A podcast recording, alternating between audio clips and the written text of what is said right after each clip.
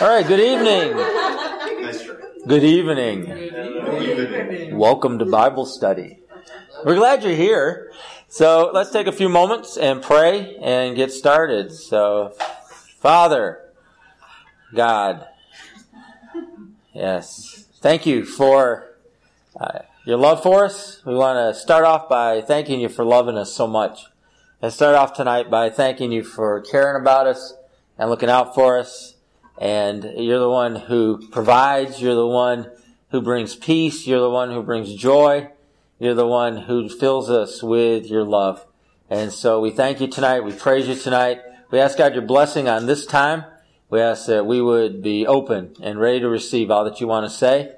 And I pray, God, that if uh, you, there's something tonight that we need to change our minds about, that you'd help us to change our minds. Uh, that we wouldn't just keep walking in bad ideas we to just keep walking in ideas that are holding us back or keeping us from your blessing or, or holding us back from receiving all that you want to give us. But God, I pray that we'd be able and willing tonight to think about something differently and to uh, permanently begin a process of changing the way we're seeing things, changing the way we're receiving things, change the way we're understanding things and seeing things from a whole different perspective, whole different outlook.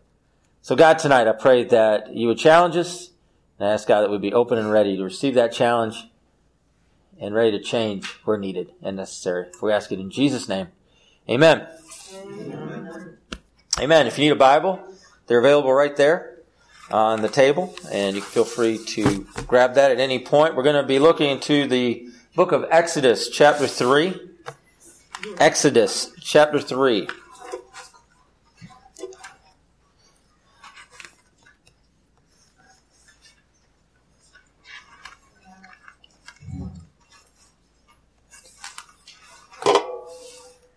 All right, Exodus chapter 3, verses 21 and 22.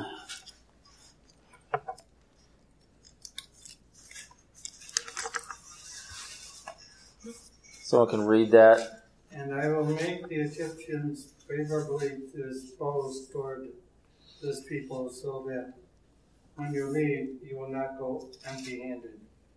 Every woman is to ask her neighbor, and any woman living in her house for articles of silver and gold and for clothing, which you will put on your sons and daughters, and you will plunder the Egyptians. All right, thanks for reading that. If you look up, uh, just go up a few verses and tell me what's going on. Tell me the context of this. This is uh, Moses, and what's going on here? Anybody? Yeah, it's talking about how he's going to uh, free the Israelites from slavery. Slavery. All right. Now Moses, uh, when when Moses is first uh, presented with this savory opportunity, I'm super hungry. is he excited about it? Lukewarm? How's he feel about this? He's not really into it. He he's arguing a little bit. He's pointing out problems with the plan. Uh, it, unfortunately, he's arguing with God, however. Uh, God's plan, God's purpose, God's timing, God's person. That's who Moses was. And so he's arguing with God about his plan, and God's going to win that argument. And so as part of what God is speaking to him, I believe what you're seeing here is, uh, is that he is just telling him what's going to happen. And so this is a word. This is a word of prophecy for Moses and for Aaron and for the children of Israel. But specifically, this is a word for who? Who is this word for? Do you see that? Moses. Moses. All right? Moses. God gives words for individual people, even in the Old Testament. And what that's what you see here. You see a word for Moses and it's to encourage him and it's to let him know what's going to happen and, and what's going to be taking place. And so God says, God says. And so I wanted to start tonight by talking about God giving us words, and He does give us words. God gives us words so that not only does He want to encourage us in the moment, but I think one of the reasons that we record words over people, as say at a prophetic presbytery, or uh, one of the reasons that we encourage people to write words down if they can, or to baptism, we record the word and we give it to them. Uh, well, the reason we do that is so not only do they have a word of encouragement in the moment, a word of direction, a word that is telling them what's going to happen, or, or is, is, trying to encourage them to move forward in whatever it is that God's speaking to them about, but it's also something that they can then in turn encourage themselves with later on by reading it or by listening to it again.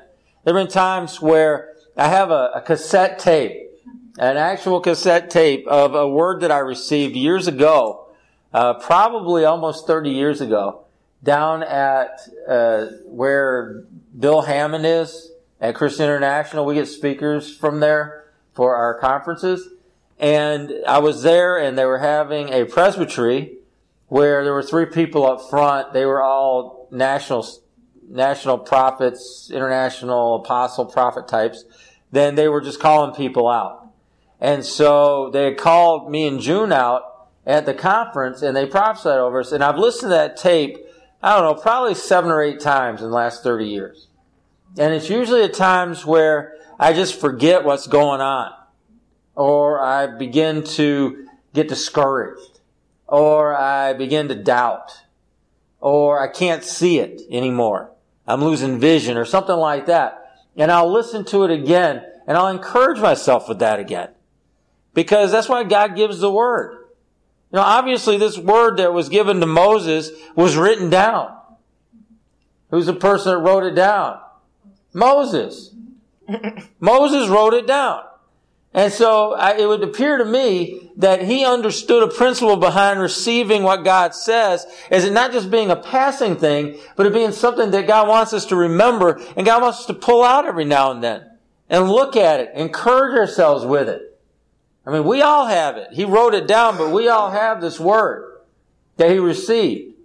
And it's become a part of something bigger. It's become a part of something that God gave to us so that we can understand him better. We can understand who he is and how he operates and what he's doing better. And so I, I would imagine there were some points during the time that Moses was dealing with moving his family toward Egypt there were problems along the way because Moses' sons weren't circumcised. I don't know if you remember any of this, but his wife got really upset with him. And, and uh, the sons had to be circumcised because there was an angel of death ready to kill Moses, ready to wipe him out. And so she went ahead and, and the sons were circumcised and she threw the, the, the, the products of the circumcision at Moses, you made me a bride of blood. You remember any of this story? I mean, he might have had to pull this out and read it then. I don't know. if you, if you, you know, if you, you know what's going on. I mean, it's bad enough you're traveling across the desert, but then you got that happening to you too. So then you get to Egypt and you got stuttering Moses and Aaron and they're trying their best and the plagues are coming and going and and Pharaoh's getting his heart hardened, or he's hardening his heart, or God's hardening his heart, and they just keep going, and the magicians are doing their tricks, and Moses and Aaron are, are showing their signs and all that stuff. He might have had to pull this out every now and then and read it. I don't know. I, I probably would have. But it, it told us something. It told him something about what God was going to do. Because if you read what he says there, he not only says that the people are going to be set free, he, he takes it, he takes it up a notch, doesn't he? Maybe even two notches. He's like, not only are the people going to be set free, but they're going to get gold and silver as gifts from their neighbors. They're going to get fancy clothes to wear and they're going to go out of Egypt not only as freed slaves, they're going to go out of Egypt as conquerors with plunder. That's how they would leave. So he dialed it up. That's at least one notch, probably two. You think that's 2 You're dialing that up? So not only are you going to be set free, they're going to leave with more than they came in with.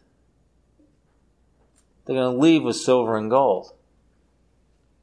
In the message, it says, I know that the king of Egypt won't let you go unless forced to, so I'll intervene and hit Egypt where it hurts.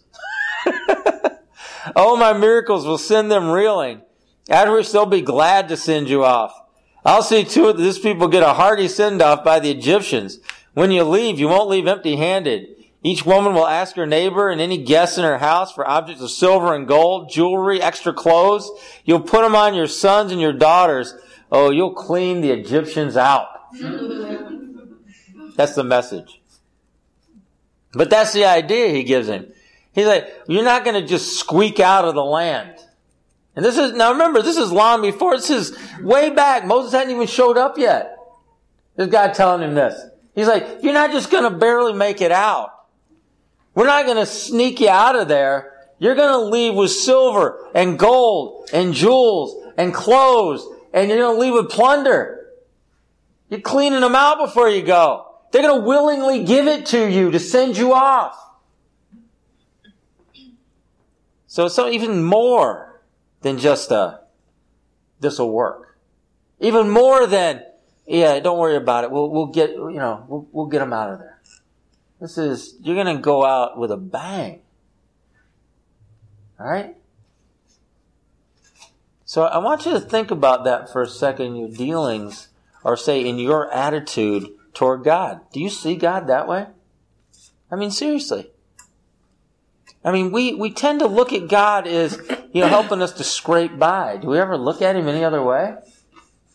I mean, when we think about victory, we think about winning by a point or something. You're not blowing them out. Right? I mean, think about how you think about victory with God. A last second shot? You know, I don't know. You won by two? You won by four? You won by six? I don't know. How do you see it? How do you prefer to see it? Let's say you don't have any details on the victory. You just hear the word victory. What's your first thought? You gonna squeak by? Or are you gonna win big? Your first thought, I, I, I'm gonna, I'm gonna just squeak this one out and I'm gonna barely make it or, or we're going out of here with a, with, with a band playing. Right? Yeah, they can uh, win comfortably. Comfortably. That's good. That's good. That's good. Because I don't know a lot of Christians think that way. A lot of Christians that I meet, they think about it, and, and if they think of victory at all, they're thinking, wow, is, you know, if they even have enough faith, and you think about how people think about victory, I'll try to have enough faith for that. Like, I'm barely gonna make it. I'm barely gonna squeak it out. When the victory that God has for us may be this kind of victory. It may be something that, even if he doesn't tell us what it's gonna be, maybe it's gonna be that we're gonna clean them out. Maybe it's gonna be we're gonna win by a hundred. Maybe it's gonna be that we're gonna win going away. Or maybe it'll be the greatest comeback ever. We're gonna come from behind and we're gonna pull it out the last second. Maybe. I don't know. If we get a word on it though, then we know. If you choose to believe it. And there are certain things in the Bible, certain things in the New Testament where God does give us the word on where we're at and what's going to happen. He talks, he says that, that he has given us authority to trample upon snakes and scorpions and over every work of the devil. Are we trampling? Are we tiptoeing? Because we don't want to disturb them. Alright? Because we have a word on that. Are you starting to follow what I'm saying here a little bit? We have a word on that. Jesus said, I saw Satan fall from heaven like lightning. Hmm. Really? Yeah. Yeah. Well, why are we living in fear? When we think about the resurrection of Jesus Christ, we think about He arose victorious over death and over hell and over the grave. Victorious over those things. Why are we so afraid of death and hell and the grave? Why does that even bother us anymore? We have a word on that. A sure word on it. We have a sure word on powers and principalities and spiritual wickedness in high places. We have a sure word. We have a sure word that the reason that the Son of God, the Son of Man appeared was to destroy the works of the devil. All authority has been given to Jesus in heaven and in earth. Go ye therefore. What's the hesitation? If you're following what I'm saying, what I'm saying is there are certain things in the New Testament, certain things that the victory has been proclaimed already. Not only the victory, so we have to wonder about it, but the manner of victory has been proclaimed. Trampling upon snakes and scorpions. Yeah. Jesus Christ appeared to destroy the works of the devil. Those are big words. Trampling upon, destroying, victorious over death, hell, and the grave. Those are all big words. And we're either going to choose to believe what God says, encourage ourselves in what God says, or not. But when we don't encourage ourselves in that, how easy is it to not live in that victory? Really easy. How easy is it to be deceived into thinking that we don't have that victory or, or live in fear or to live somehow in, in half victory or half defeat or however you want to see it? Really easy. Because we slip back into that. We slip back into our thinking, slips back into it, and then our actions begin to slip back, and our whole demeanor begins to slip back into it all the time. So there needs to be something in us that we will encourage ourselves. Like Moses here. Let's write it down if we need to write it down. All those things that I, I was, I was quoting to you. The reason that, or, or paraphrasing, however you want to say it. The reason I can paraphrase all those things is that I prayed all those things a time and time and time again. I've encouraged myself with those words time and time and time again. Sometimes when we're about to go out and do evangelism, I'll speak those words during prayer time and time and time again. Andy, you say it every week. You say the same thing every week. Yeah, darn right I do. Still believing it. Still encouraging myself with it. Still proclaiming it. Still speaking it out loud. Yep. Yeah. And if you're bored hearing it, I don't care. I mean, really. I'm serious. Some of you have been hearing it for 25 years. Right? Not saying anything to any, anybody. but I keep encouraging myself with it. I do. I keep proclaiming it because I'm going to live there. I'm going to live there. And, and, and just like every other human being on the planet, my mind begins to drift or my mind begins to wander or my mind begins to slip back into old ways of thinking. I'm going to remind myself of the truth and I'm going to speak that truth and I'm going to proclaim that truth. Whether I'm reading off a three by five card that's taped to a mirror somewhere or to my car dash or wherever it is, or I'm pulling it out of my pocket and reading off a scrap of paper, which I've done lots of times, or it's written on my hand, which I've done lots of times. I'm going to remind myself of it and I'm going to keep moving forward with it. Or I guess at this point I should probably put it as a note in my phone and then alarm myself to read it. And have it pop up on my phone or something. Who writes on their hand anymore?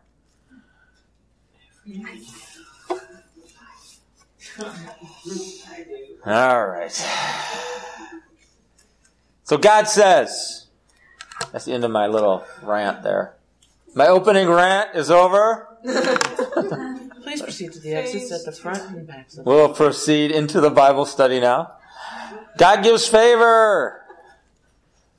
And, and I want you to see this as favor. I mean, this went from a, I'm going to deliver my people to, I'm going to give my people lots of favor.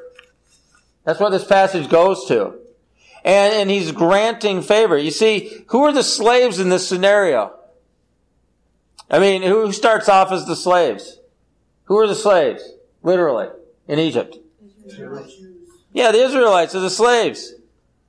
They're all the slaves. And so, what he does is he goes from the beginning of these verses to the end of these verses. The slaves not only are free, but they're the ones leaving with all the goods. They're leaving with the gold. They're leaving with the silver. You see, they receive favor from those that had been their master. To the point, not only do they receive freedom, not only they receive, these people are glad to be at peace with them, but they're also given stuff. As they're leaving, they're walking out with stuff.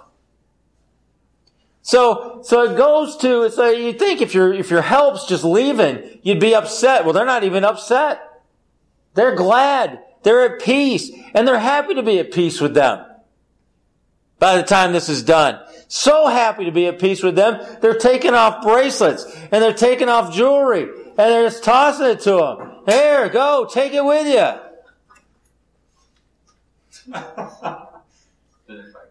Yeah.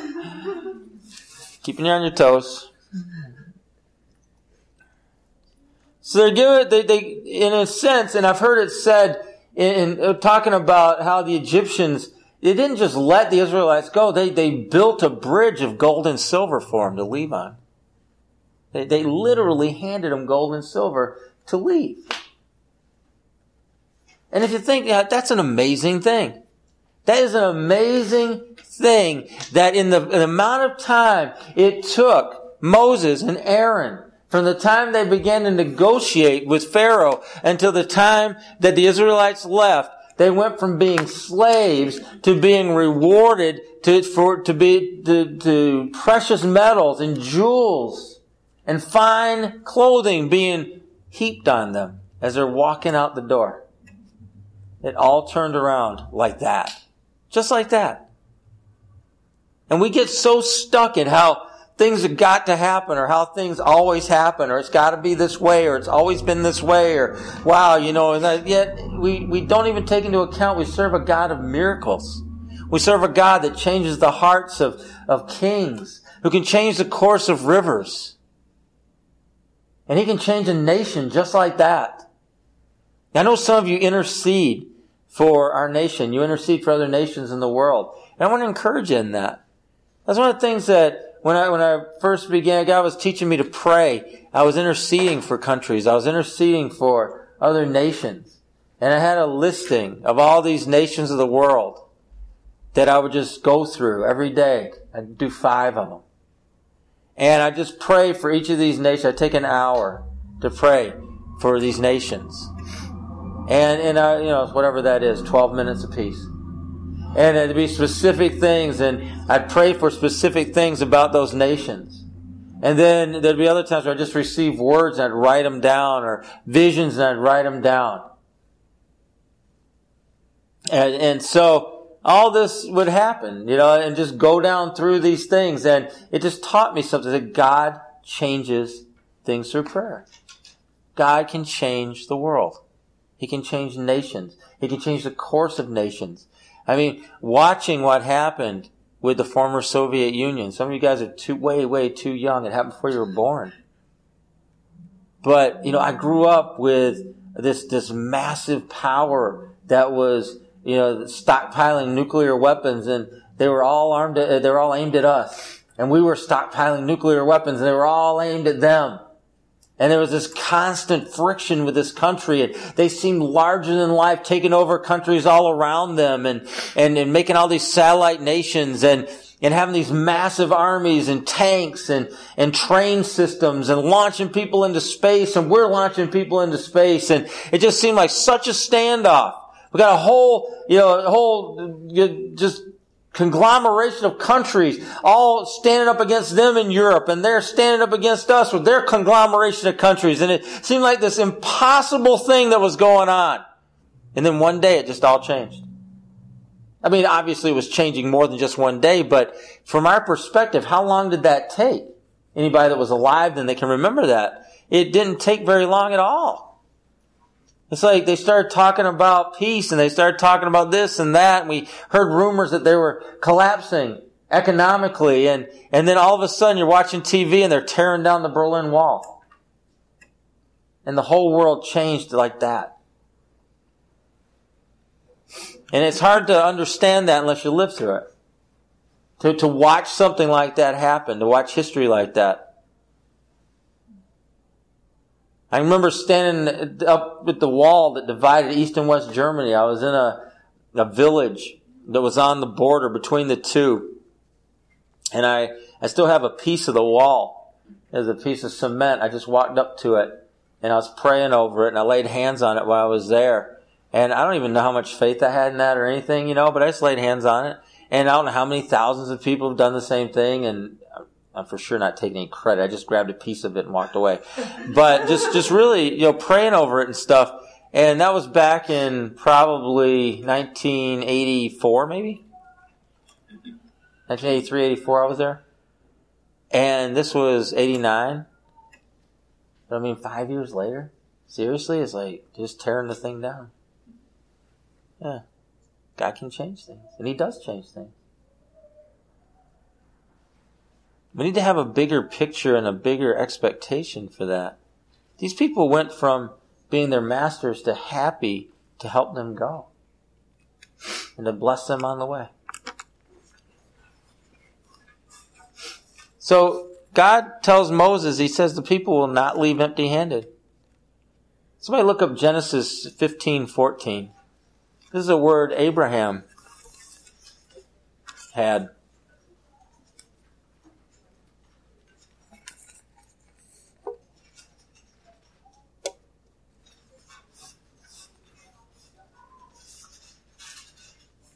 Genesis 15, 14. But I will bring judgment on the nation that they serve, and afterward they shall come out with great possessions. All right. Now, this word was given a long time before. There were generations in between Abraham. I mean, it's Genesis, that's Genesis 15. We're in Exodus 3. All right? You can figure out how far back that was. And yet, what did he say? He said, he prophesied this was going to happen. Way back then. Hundreds, hundreds of years before. I mean, they were in Egypt for 400 years. But hundreds of years before, hundreds and hundreds of years before, it was prophesied that they would leave with great possessions. They were slaves. Slaves do not leave with great possessions. And yet it was prophesied that they would. Hundreds of years before. And then it was given as a word to Moses here in Exodus 3 that this is what was going to happen. That they would leave with great substance. They would not be destitute. And they would have not only what they needed for the journey, but more. He would give them more. And I want you to think about the people that handed them that, that the money and handed them the gold and handed them the silver and the jewels and handed them the, the clothing and all of that stuff. I want you to think about their attitude towards the Israelites as they were leaving. Contrast that with Pharaoh. What was Pharaoh's attitude the whole time? No. Not going to let you go. And he kept hardening his heart. God hardened his heart. He kept hardening his heart. And he kept saying, no, no, no, no, even though plagues were coming down, even though there was judgment coming down, over and over and over again, and he would lie about it and say, okay, you can go. Ha, no, you can't. And he just kept changing his mind. He'd be like, you can go, no, you can't. You can go, no, you can't. Can't go, can, can't. More plagues. But you see in the people a different attitude. You see in the people an attitude Will you give us some gold and silver? Yeah, here you go. They blessed them on the way out. And there's something about this I want you to see, and that is the people don't always have the same heart and the same attitude as the king. And that's okay. And I found that in a lot of places. Traveling in a lot of places in the world, I think people are a lot nicer and friendlier and more hospitable than governments are. And that's just what I found. But it's so hard not to think of places by their government, isn't it? Because you see a regime, right? And so you, you see the attitude of a regime. You see the, the, the way that they're treating people. You see the way that they're looking at the rest of the world. You're seeing the way that they're speaking to the rest of the world. They're speaking to people. And, and you equate the people to that. And yet, in this case, and in lots of cases in my own life, meeting people is a whole lot different than looking at who's in charge of the government. Because a lot of times, there is a huge gulf between those two things. And so as we pray, I want to encourage you to pray. Pray for people. Right? You can pray for governments.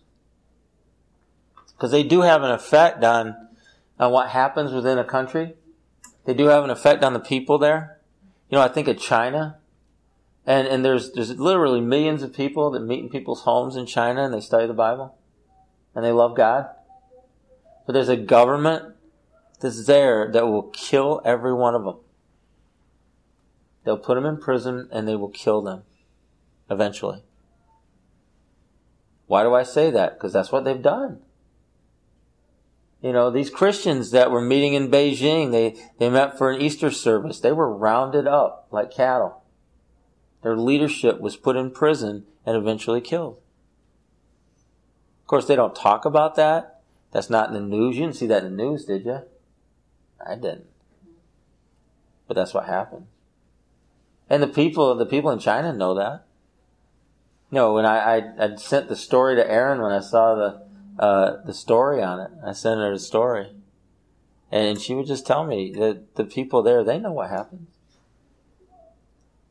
And I'm not, I'm not trying to, uh, excuse their behavior at all. I'm just saying that the people are not the government. And even in a representative republic like we have, the people are not the government. Right? It's not. And so we need to look at, and I, I want to encourage you to look at nations as people. First and foremost. And if you want to pray for governments, go ahead. But you need to see a nation for its people. You know, I think of a place like Iran. What a weird government they have. And, and rude, too. And I'm sure they consider us rude also, but they're just pretty rude. You know, from our perspective. And we're probably pretty rude from their perspective. But you know what? There's a nation of young people there. A nation of young people that the government is super worried about. Because they're better educated and they're better connected to the rest of the world than any generation before them. And they have good reason to worry. Because those young people may not agree with them. In fact, most polls within their own country say they don't. And so what's going to happen when they come into power? Who knows? I don't know. But I, I often wonder, it's like if we could travel there, wonder what the people would be like. Because the places we have been, I mean, we've sat right on the border of Iran. In Azerbaijan, there's a big door there. Other side of the door is Iran. We're just right at the door. One guy watching the door. That's it. What were the people like? Because the people were going back and forth through the door. Because there was a city. We were right in a city in Azerbaijan that's divided by the the border with Iran. So half the cities in Iran, half the cities in Azerbaijan, and the people just pass through that door. They don't even bother them. And if the people on our side of the door, which they are the same people, are the same as people on the other side of the door, they're pretty friendly, pretty welcoming, pretty helpful. I think. Kind of liked them. Yeah. I probably like the people on the other side of the door too, since they're the same people. You know, they're just going back and forth. And I only brought that up to illustrate the point that that we need to see, have a, a better perspective. And people are people. And people need Jesus from our perspective. All right? So that's what we're praying for. All right. So, neighbors will give you gold and silver. That was the word that was given to them. And in Exodus 12:36 it came to pass. You can look there if you want to.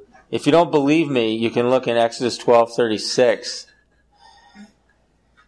And so it came to pass. Uh, now, there's been some argument about this verse uh, because it says you ask your neighbors. Uh, because there, there was some people that believed that the Israelites lived completely separately from the Egyptians, and yet, if you look in Exodus 2 3, it would indicate that they all lived together. And when you live with someone uh, most of the time. When you live around people and you live together and you live among people, uh, you begin to have things in common with them. And you begin to share things with them. And you become friends. That's what just happens when you live in proximity to people, at least a lot of times. The way that these people had to live, they had to live communally. And and if you look at uh, if you look at people from this part of the world that continue to live in that part of the world, they live somewhat communally, and it's a lot more communal than we live. You know, part of our nation and part of our values as a nation has to do with individualism. Uh, that was a part of you think about the people that came here, number one, and and the and the people that kind of founded our country, and then the people that moved west uh, whether you're talking about the U.S. or Canada. You know, these were pioneers. These were people that were looking for their own space, looking for their own land. And the same types of people moved west across the continent. And they valued their individual freedoms. And written right into our founding documents are whole ideas about individual freedoms, but the whole world doesn't share that with us. That's something that was fairly unique to our experiment as we were uh, beginning to move out and establish our nation here. And so, uh, even people that came to observe what we were doing at the founding of our country and in those years as we began to expand westward weren't too sure that the whole idea of individualism was going to work. Uh, because the rest of the world had lived and continues to live in community. And so, uh, what happened was in the U.S. is that the one saving grace, and this could be argued, I'm not suggesting this is necessarily gospel truth or anything, but the one saving grace we have is voluntary associations. You want to get something done back in the old days? How'd you get it done? By a voluntary association. like a posse. I was thinking more like a grange or something. Yeah, yeah. I was thinking something more like that, you know, or or uh, farmers getting together to uh, share uh, supplies or to share tools or something like that. Some voluntary association such as that. Uh, you think about some of the great uh, associations in our country that that's what they do. They provide services and they, they uh, provide a means by which we can pool resources and we can work together voluntarily to promote the common good. But it's through our own decision whether or not we want to be a part. We're not forced to do that. At least that was the old idea. And we tend to resist, at least we used to, before we were herded into classrooms and taught to be sheep, we used to tend to resist being told we had to do something. People did. They used to actually resist that idea. That's why there were the people that resisted the idea of uh, an individual mandate for health care. All right? That was why. There were some people that got really upset about that and took it all the way to the Supreme Court. Because they, they, they, there are certain people of a certain age or whatever you want to call it that actively will resist that in our culture. Because we don't like it. We don't like being told we have to do something by the government like that. That we have to be a part of something that we don't want to be a part of. We don't like it. Even if it's for our own good, we don't like it. You can't tell me to do it. It's like seatbelts. You can't make me do it. Well, we're gonna give you, we're gonna give you a ticket. Alright, well give me a ticket.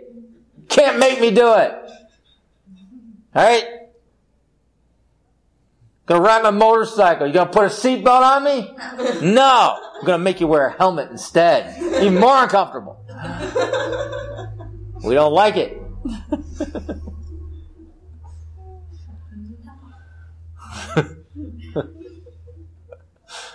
but the rest of the world doesn't necessarily share those values.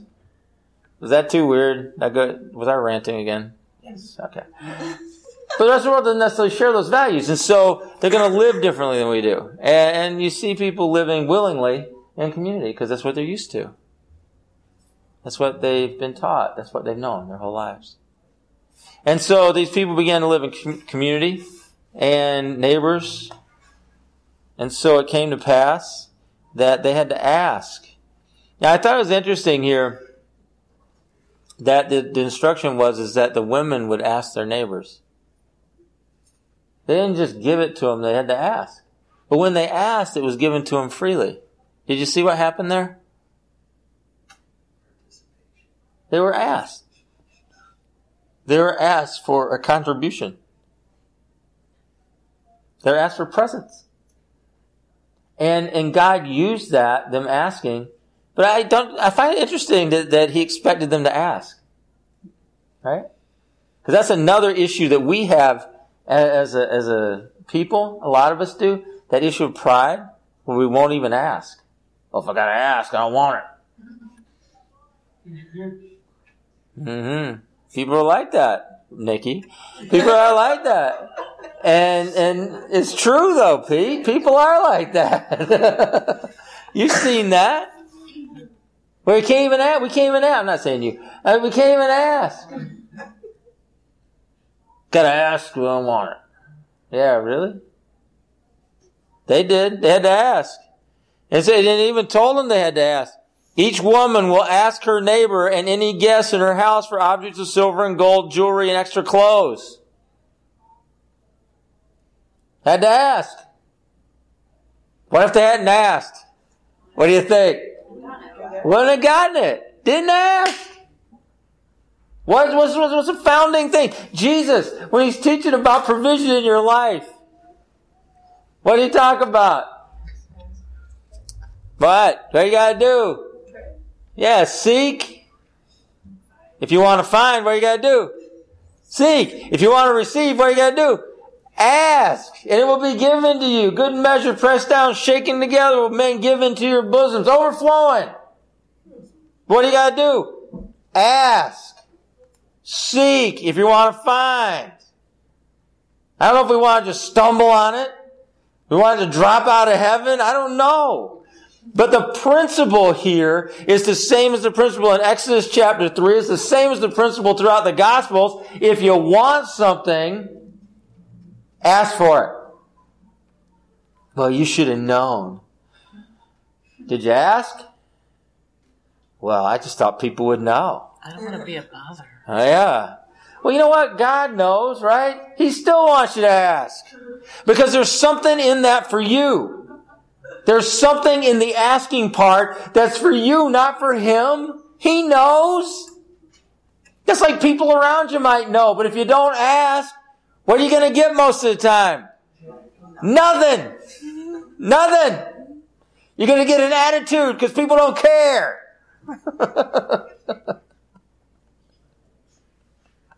They're too self-centered to even notice. Did you ask? No.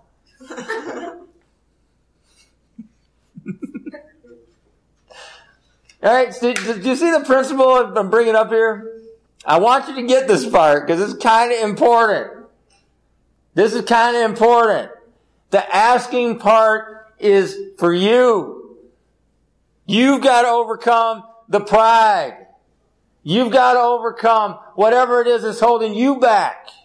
The asking part is on you for you and for your benefit to straighten out whatever's wrong in your brain. And I don't even want to get into what's wrong in your brain. But there's something wrong in your brain. If you can't ask, need to ask. And so refer back to my previous rant about our society. Refer back to that and, and see if maybe some of that hasn't been mixed in with some good intentions, been stirred up in a big pot by your mama or your papa and fed to you as a baby and you turned out to be prideful and unwilling to ask for help. Maybe. Maybe. We need to get rid of that. The kingdom doesn't operate on that principle. Alright? Doesn't operate on that principle. Need get rid of that. And I know I, I'm not putting down rugged individualism. I'm not. Great principle. Ra. But we, we, we serve a higher, higher, higher authority. Higher authority. And the kingdom of God takes a higher position in our hearts and our lives than any of that does. And part of that kingdom and part of that thinking is need to ask. Need to ask. And so these women, they, they did, they went and they asked. They were slaves anyway. You got anything to lose? No. On their way out anyway. Hey, can I have some silver and gold? Can I get some presents? You want to contribute a little bit to our journey? Sure. Loaded them down with silver and gold and jewels and clothing. They left with a plunder of goods. They asked. They asked. A lot of great things happen in my life because I ask. I'm serious. Just by asking. Just by asking. A lot of great things. Have there been those times where somebody says no? Sure. But there's been so many good things that have happened. If a couple no's come my way, I don't care. Totally worth it. Totally worth it. Totally.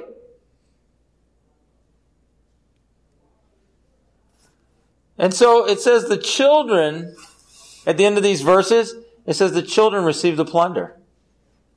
So when you're asking, it's not only for you, it's for those that come after you or those that depend on you.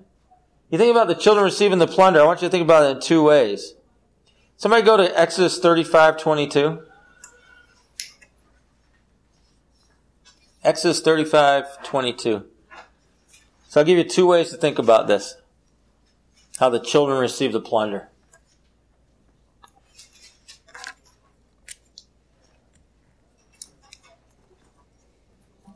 Exodus 25, 22. 35, 22.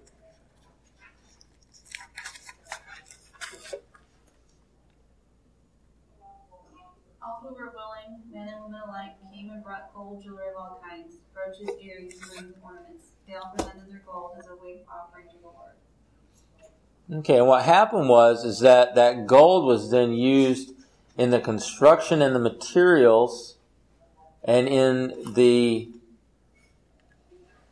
pots and pans and implements of the tabernacle. And so this asking here in Exodus chapter 3 that was prophesied of and then brought about in Exodus chapter 12 and the plunder that they left with when they left Egypt of gold and silver and jewels and clothing was then used, some of it was used as a free will offering given to God and then used to build and outfit the, ta- the tabernacle. So in a very real way, the children and their children and the children that would come after them received the plunder of that day. Why? Because they asked.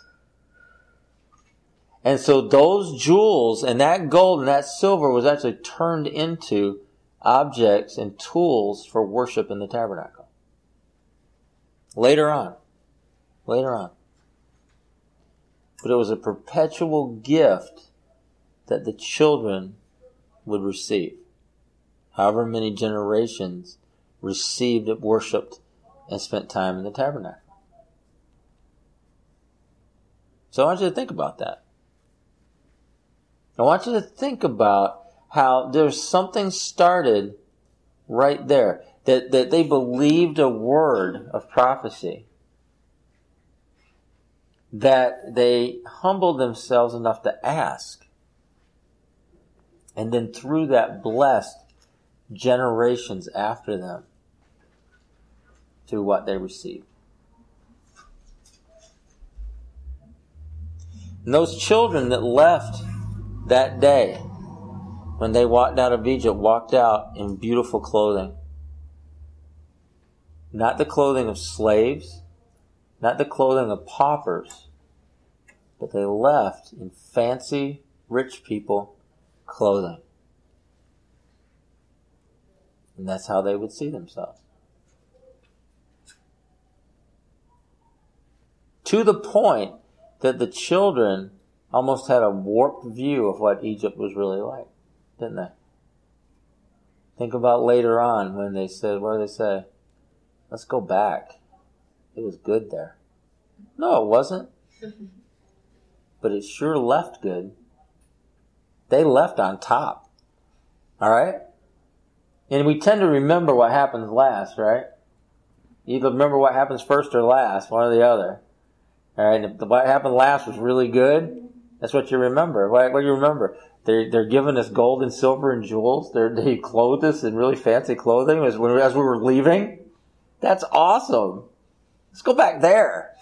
No, no. They, they forgot the other parts, but they did leave that way. And, and I believe that it changed the, the outlook of how a whole nation saw itself as they were walking out of there. They didn't see themselves as slaves. They saw themselves as rich. They saw themselves as God's people. They saw themselves as loved and taken care of. They saw themselves as provided for. And they saw themselves being able to provide for the generations that would come after them. And it all happened in that moment. That moment that we look at here tonight, that, that moment, that word of prophecy that came through Abraham, that word of prophecy that was given to Moses, that word that he wrote down and then it came to pass as he was obedient to what God told him to do. And as all of those women in that nation were obedient to go and ask their neighbors for that gold and that silver and those jewels, and they did what they were supposed to do, they left completely differently than they arrived and completely differently than they had lived for 400 years. They left in a different fashion. In that moment, it changed. The Bible talks about it says, Ask of me and I will give you the nation. What does that mean? I want you to, to think about what that really means as he speaks that to the church. In this day, as he speaks that to the church, what does that mean to us? Back in the 90s, man, they used to preach this all the time. I'd go to conferences and they'd be talking about this and we would just spend hours in prayer for the nations. Whatever that means to you. But one of the things that I was taught through that and that I still hold to this day, and I know that's a long time ago for everybody. You know, 20 something years ago. One of the things I hold on to with that is, is that that's what God says. Ask of me, and I will give you the nation.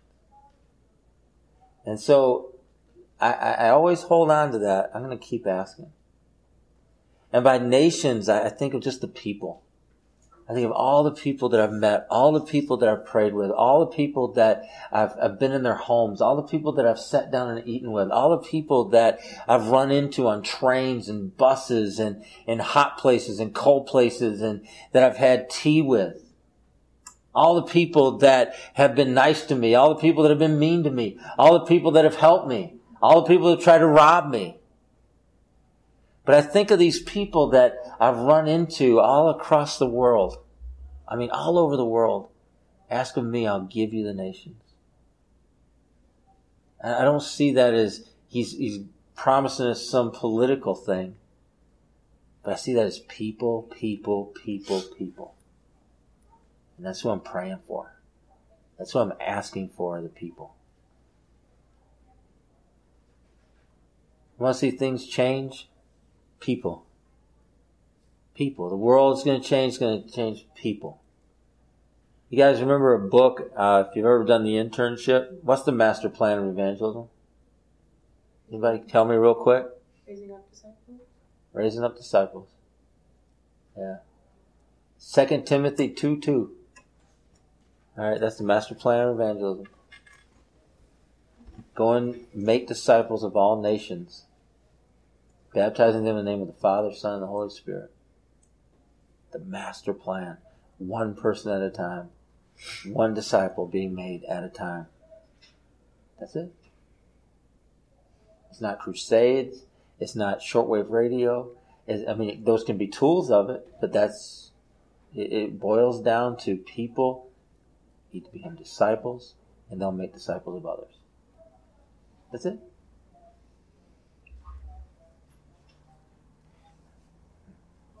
Anybody have any questions? Any comments? I think it's really cool to hear like praying for people like a nation, like as a people rather than like a country or government.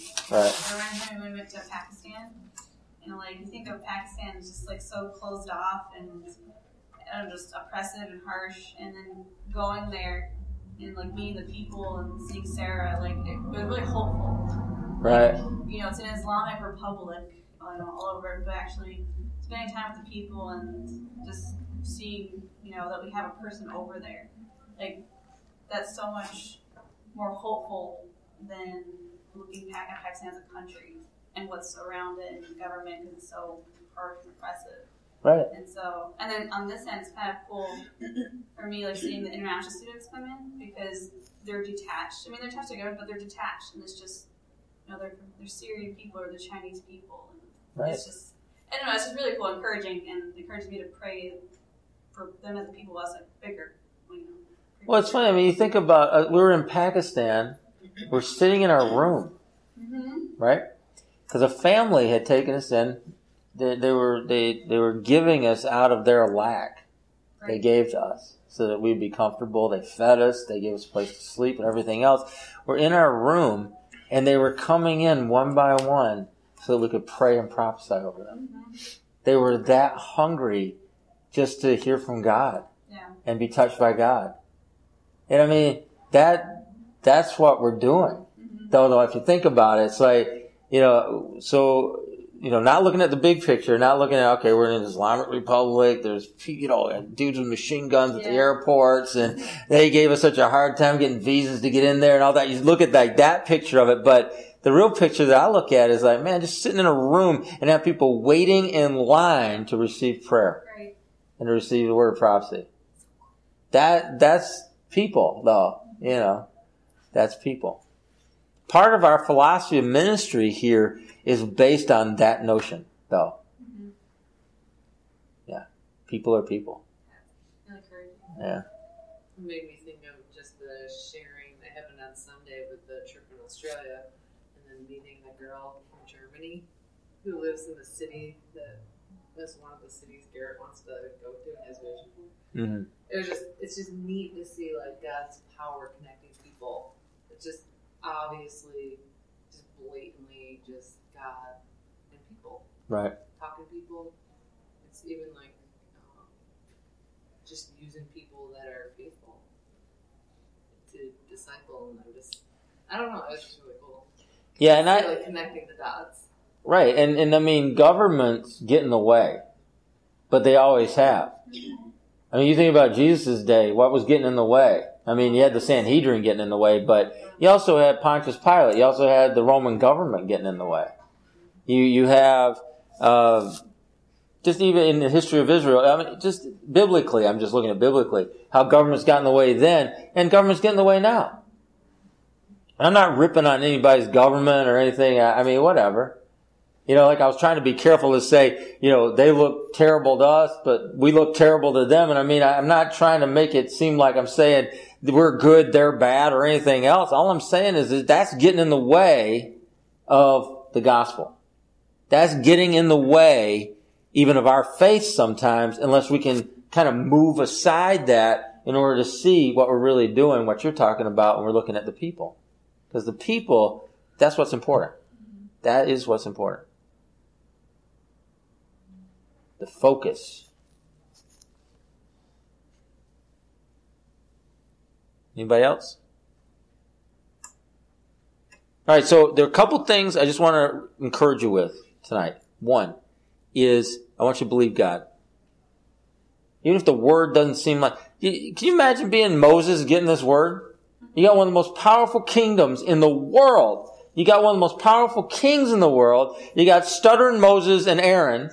He's sending, sending over to, to talk him into somehow signs and wonders, miracles, talk him into letting these people go. So he's not only saying, uh, you're not only going to talk him into letting them go, or I'm going to perform signs and wonders, miracles, he's going to let them go. He's not going to let them go. They're going to leave like kings and queens and princes and princesses with gold and silver and all kinds of stuff. How unlikely does that sound to you?